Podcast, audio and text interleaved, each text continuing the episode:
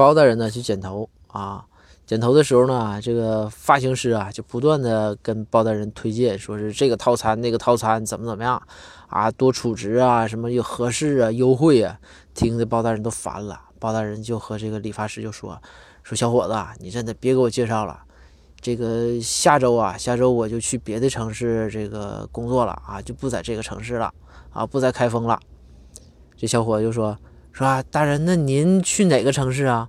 下周我们开这个开要新开分店，您去哪个城市办公，我们去就去哪个城市开。